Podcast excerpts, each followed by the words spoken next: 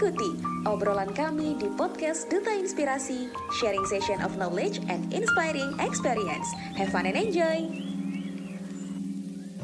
Assalamualaikum warahmatullahi wabarakatuh. Shalom, Om Swastiastu, Namo Buddhaya, Salam Kebajikan. Halo Sobat Inspirasi, hai hai, gimana nih kabarnya? Semoga Sobat Inspirasi selalu dalam keadaan baik dan sehat-sehat ya. Perkenalkan, saya Muhammad Akmal Fadila, selaku Duta Inspirasi DKI Jakarta Batch 3, atau kalian bisa panggil Akmal. Aduh, senang banget nih bisa ketemu lagi di podcast Duta Inspirasi yang tentunya menarik banget. Nah, di episode kedua kita ini akan ngobras. Nah, apa sih ngobras itu? Oke, ngobras itu singkatan dari ngobrol asik. Nah, namanya aja udah asik. Tentu sesi kali ini pastinya seru dan juga asik banget nih teman-teman. Nah, pasti sobat inspirasi di semua di sini udah baca dong tema ngobras kita kali ini tuh apa? Yap, bener banget. Sesuai dengan judulnya yaitu tentang mengenal Jawa Timur dan berjuta keelokannya. Jadi nanti kurang lebih selama 20 menit ke depan, kita bakalan ngobrol dan cerita tentang Jawa Timur dan keelokannya. Menarik banget kan tema kali ini? Oke, kalau gitu simak sampai akhir ya. Dan teman-teman, aku ini gak sendirian loh. Aku ditemenin sama narasumber yang kece, inspiratif, dan berprestasi. Hayo tebak, siapa kira-kira? Ya siapa lagi kalau bukan Kak Sholakal yang super kece ini? Halo Kak Shola, sebelumnya aku mengucapkan terima kasih karena kakak sudah berkenan hadir dalam podcast episode kali ini. Nah, Suatu kebanggaan untuk aku sendiri karena bisa sharing dan ngobrol asyik bersama Kak Sola.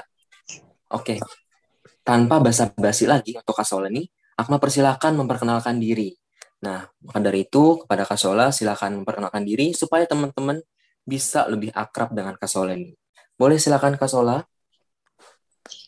Uh, nama lengkap saya Sola Kal Abdul Mubarok, uh, atau teman-teman semuanya bisa panggil Sola.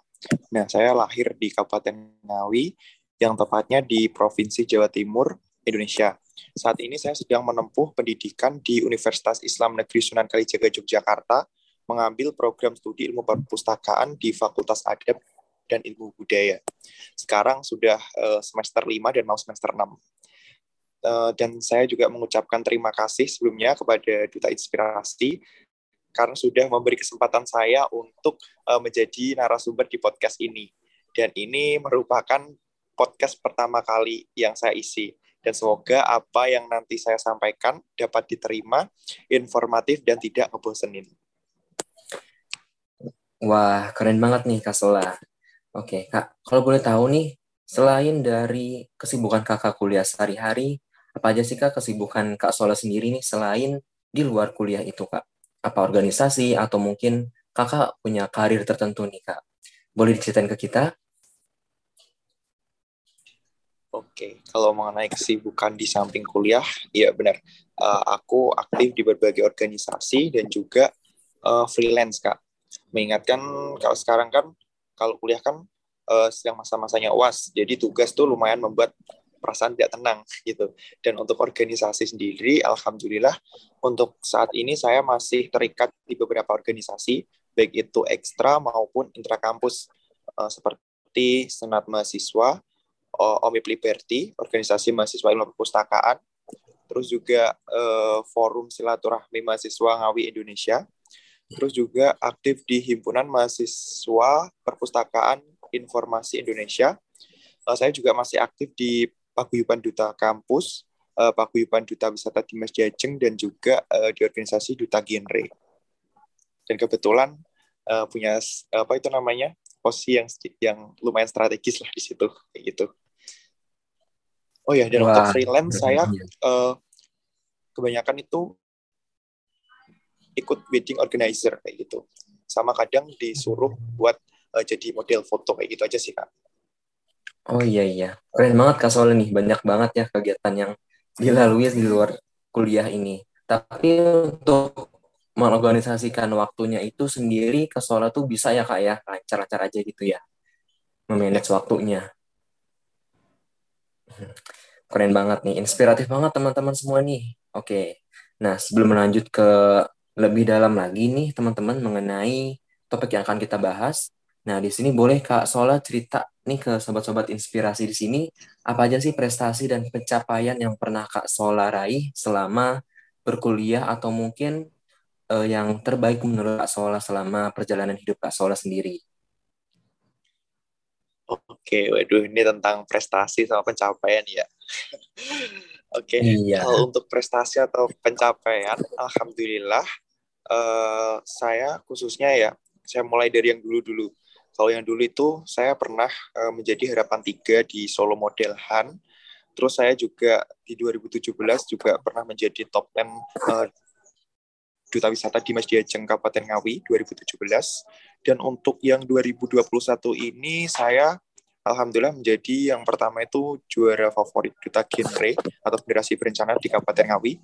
Terus juga juara favorit uh, Putra Kampus uh, UIN Sunan Kalijaga Yogyakarta dan juga juara dua uh, eh, YATC atau Youth as the Kader Icon Indonesia. Itu aja sih Kak untuk prestasi.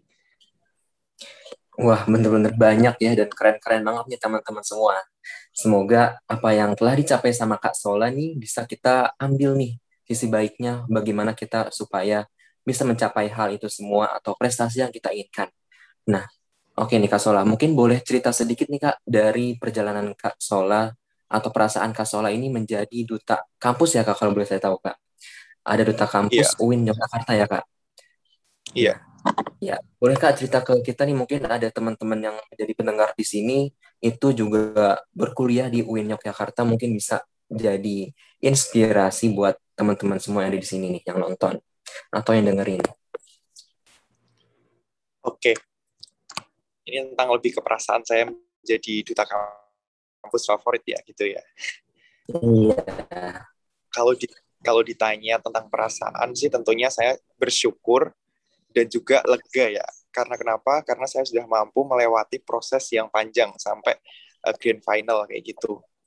Dan ini merupakan gelar baru dan juga tanggung jawab baru bisa menjadi tempat dan media saya untuk terus berprestasi dan tentunya menambah relasi uh, dengan orang-orang hebat yang tentunya bisa memotivasi saya untuk terus maju kayak gitu.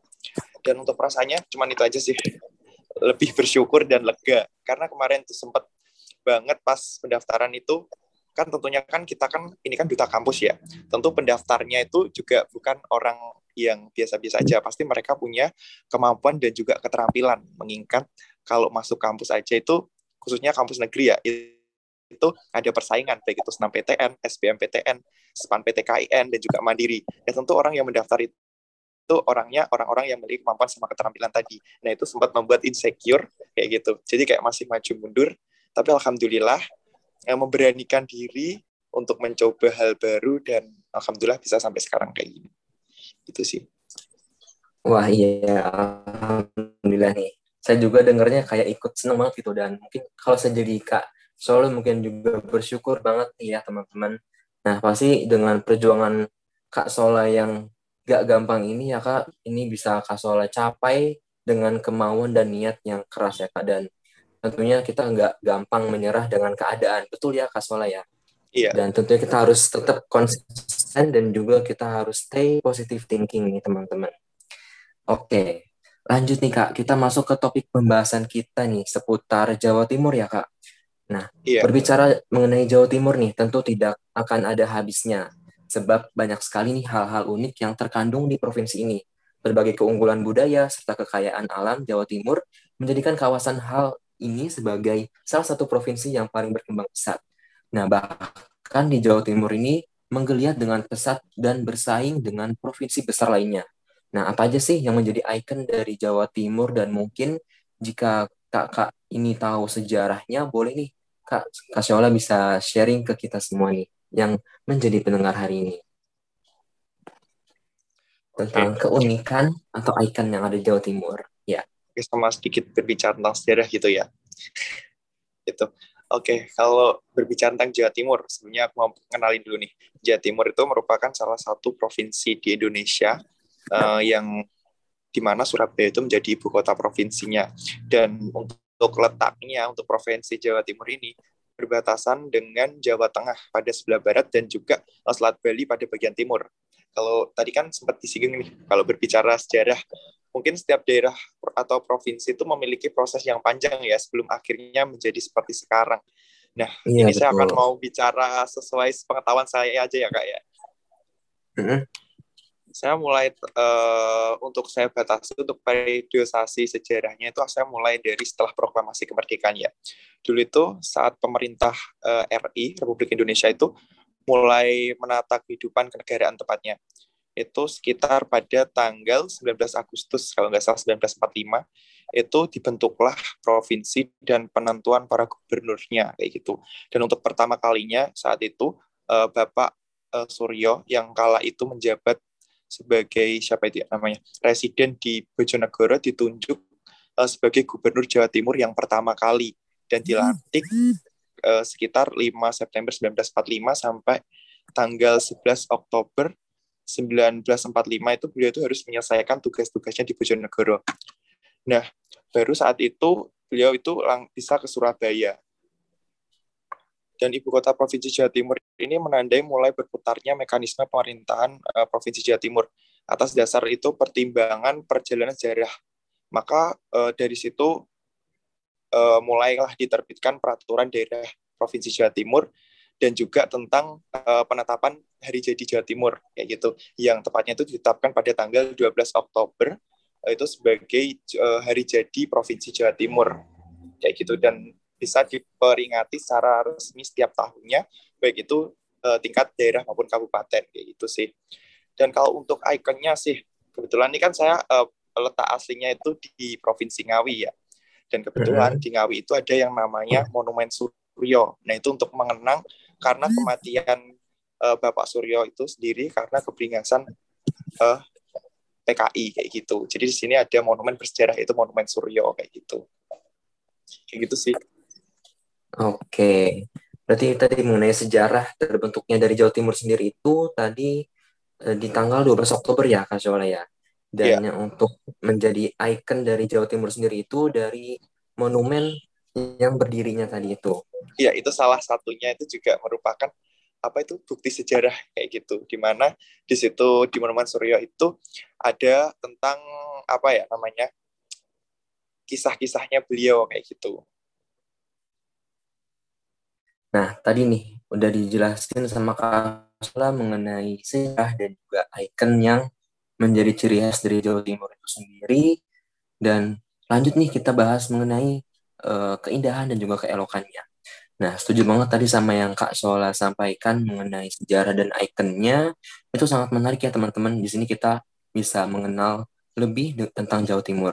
Nah, kalau ngomongin soal keindahan dan keelokannya sendiri nih dari Jawa Timur, pasti di Jawa Timur ini punya berbagai tempat wisata yang mampu menarik perhatian orang. Nah, kalau boleh tahu nih Kak Sola, tempat favorit apa sih yang dijadikan oleh Kak Sola sebagai tempat yang benar-benar bagus dan juga enak dipandang buat jalan-jalan nih? Oh, boleh kita Kak Sola? Oke, okay. kalau tempat wisata sih saya uh, lebih banyak itu lebih suka itu wisata yang alam ya, karena lebih bisa uh, gimana ya bisa menenteramkan pikiran kayak gitu karena kita bisa menikmati udara yang sejuk kayak gitu dan kalau untuk wisata sih wisata alam ya kalau di Jatim menurut saya saya pribadi ya ini itu yang pertama itu adalah Taman Nasional uh, Bromo Tengger Semeru. Nah ini merupakan terkenal banget juga nih keindahannya. Dan lokasinya itu berada di sebelah timur kota Malang dan Lumajang. Terus di selatannya Pasuruan dan Probolinggo. Uh, taman ini merupakan salah satu kawasan konservasi di Indonesia yang memiliki uh, lautan pasir, yaitu Laut Pasir Tengger namanya. Dan di seberangnya terdapat uh, kaldera Gunung Berapi Purba, di mana itu ada tempat munculnya empat kerucut gunung berapi baru kayak gitu. Dan untuk yang kedua itu ada Kawah Ijen uh, atau ini merupakan dataran tinggi Ijen ya, atau biasa dikenal sebagai Kawah Ijen kalau di sini. Ini letaknya itu di Banyuwangi di Jawa Timur ini merupakan kawah yang aktif, terus memiliki virus yang indah sehingga membuat uh, siapa saja nih buat teman-teman nih yang ingin ke sini bisa terpesona karena di sini itu ada yang namanya blue fire atau fenomena api biru dan pengunjung kalau ke sini itu harus uh, mendaki dahulu selama sekitar selama mungkin dua jam hingga puncak kayak gitu. Jadi hanya perlu apa itu namanya perlu effort juga ya, perlu tenaga kayak gitu. Dan untuk yang terakhir itu yang menurut saya recommended banget itu adalah Pulau Bawean. Ini merupakan salah satu pulau yang terindah di Indonesia. Yang letaknya itu ada di Jawa Timur, di tempat kelahiran saya. Itu merupakan uh, apa ya? Untuk namanya sendiri itu Bawean. Nah, itu diambil uh, dari bahasa Sanskerta yang artinya itu ada sinar matahari. Karena pulau ini memiliki banyak sekali uh, destinasi wisata yang tidak kalah dengan uh, wisata lainnya. Terus juga di sini juga ada wisata baharinya atau wisata danau dan juga air terjun. Jadi para pengunjung kalau datang ke sini itu dapat menikmati uh, budaya masyarakat adat di Pulau Bawean.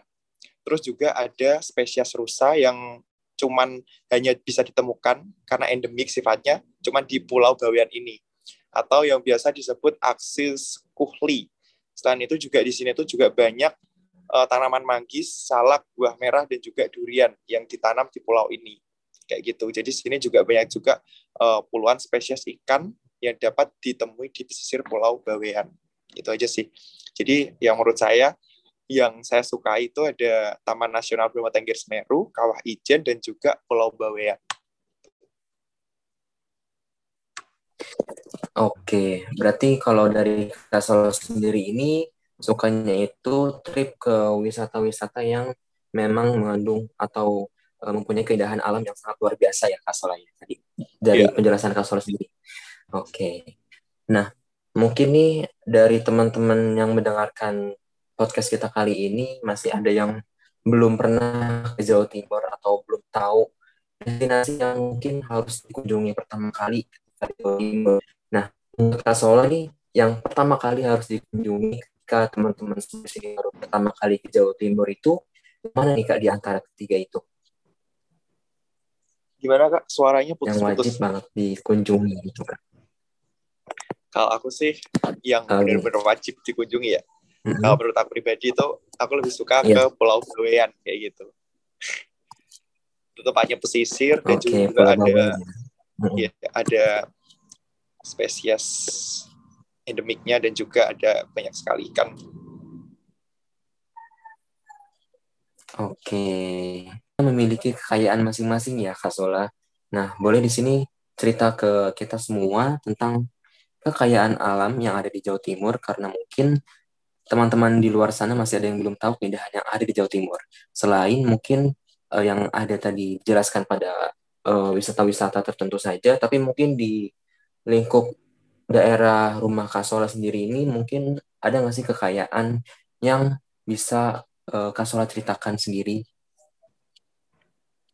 Oke, kalau untuk daerah saya ya khususnya Ngawi sedikit uh, promosi untuk pariwisata di Ngawi. Di Ngawi itu ada kalau wisata alam ya ada yang namanya Sumber Koso yang baru-baru ini uh, ditingkatkan perbaikannya sehingga tambah begitu indah. Itu kayak tempat bisa buat camping kayak gitu dan juga itu ada sendang dan sendangnya itu uh, airnya jernih banget kayak gitu. Terus dan juga itu banyak pepohonan dan itu masih rindang dan masih asri dan kita bisa menikmati udara yang segar kayak gitu. Dan juga ada Swondo Park.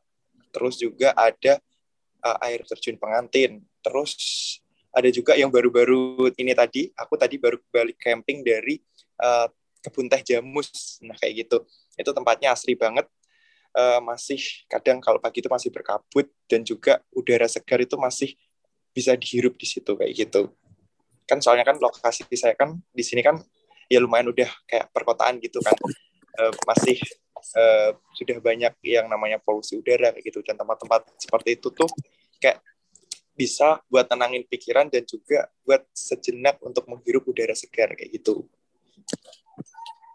Oke, pas banget nih ya. Bagi mungkin teman-teman yang dengar di sini, itu wajib banget nih mengunjungi baik yang ada di daerah Kasol sendiri, di daerah Ngawi, maupun yang tadi dijelaskan sebelumnya. Nah, dengan berbagai keindahan dan keelokan yang dipunyai oleh Jawa Timur, di sini teman-teman bisa milih nih destinasi mana yang wajib dikunjungi pertama kali dari yang Kak Sola tadi jelaskan. Nah, oke, okay. teman-teman, mungkin cukup nih kita ngobrol sama Kak Sola pada sisi kali ini.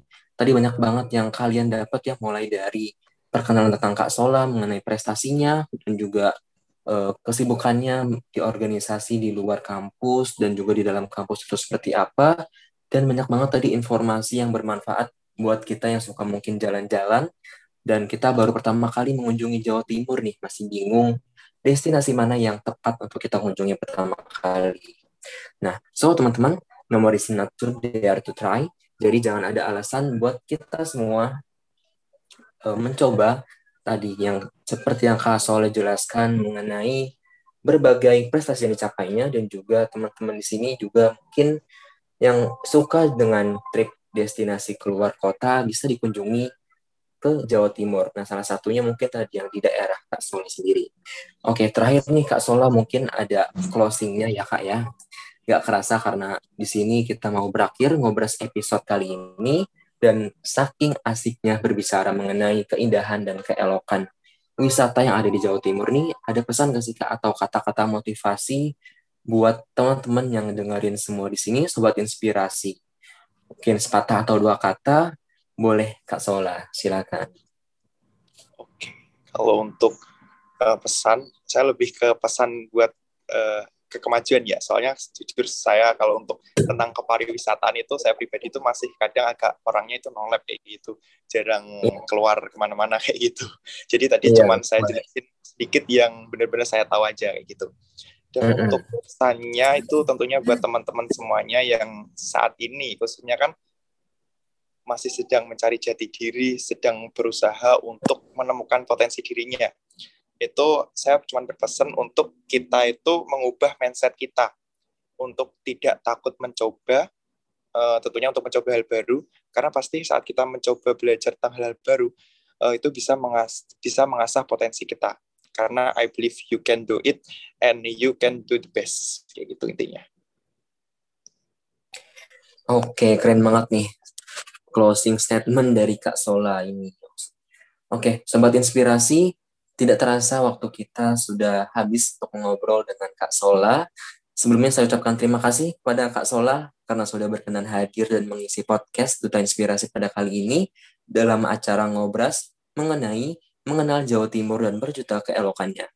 Semoga sobat inspirasi yang mendengarkan ini bisa terinspirasi dengan pengalaman Kak Sola dan juga termotivasi buat berkunjung ke daerah-daerah yang tadi dijelaskan oleh Kak Sola dan semakin berkembang bahkan diterapkan dalam kehidupan untuk mencapai kesuksesan seperti yang telah dicapai Kak Sola.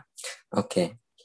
Sebelum ditutup nih boleh dong Kak uh, di spill Instagramnya mungkin teman-teman di sini sobat inspirasi ingin kenal lebih sama Kak Sola nih. Oke, untuk Instagram teman-teman bisa search uh, at solakal underscore Abdul. S H O L A K H A L underscore A B D U L. Soalnya kadang teman-teman tuh salah kalau mengetikkan nama kayak gitu. Oke, itu dia teman-teman ya. Untuk Instagramnya mungkin kalau masih ada yang penasaran sama Kak Sola, boleh dikunjungi Instagramnya. Oke, baik. Terima kasih buat Kak Sola dan juga Sobat Inspirasi semuanya. Mungkin sampai sini dulu nih podcast kita pada episode kali ini. Jangan lupa untuk dengerin podcast Duta Inspirasi episode sebelum-sebelumnya dan juga untuk episode-episode yang selanjutnya yang akan datang. Sampai jumpa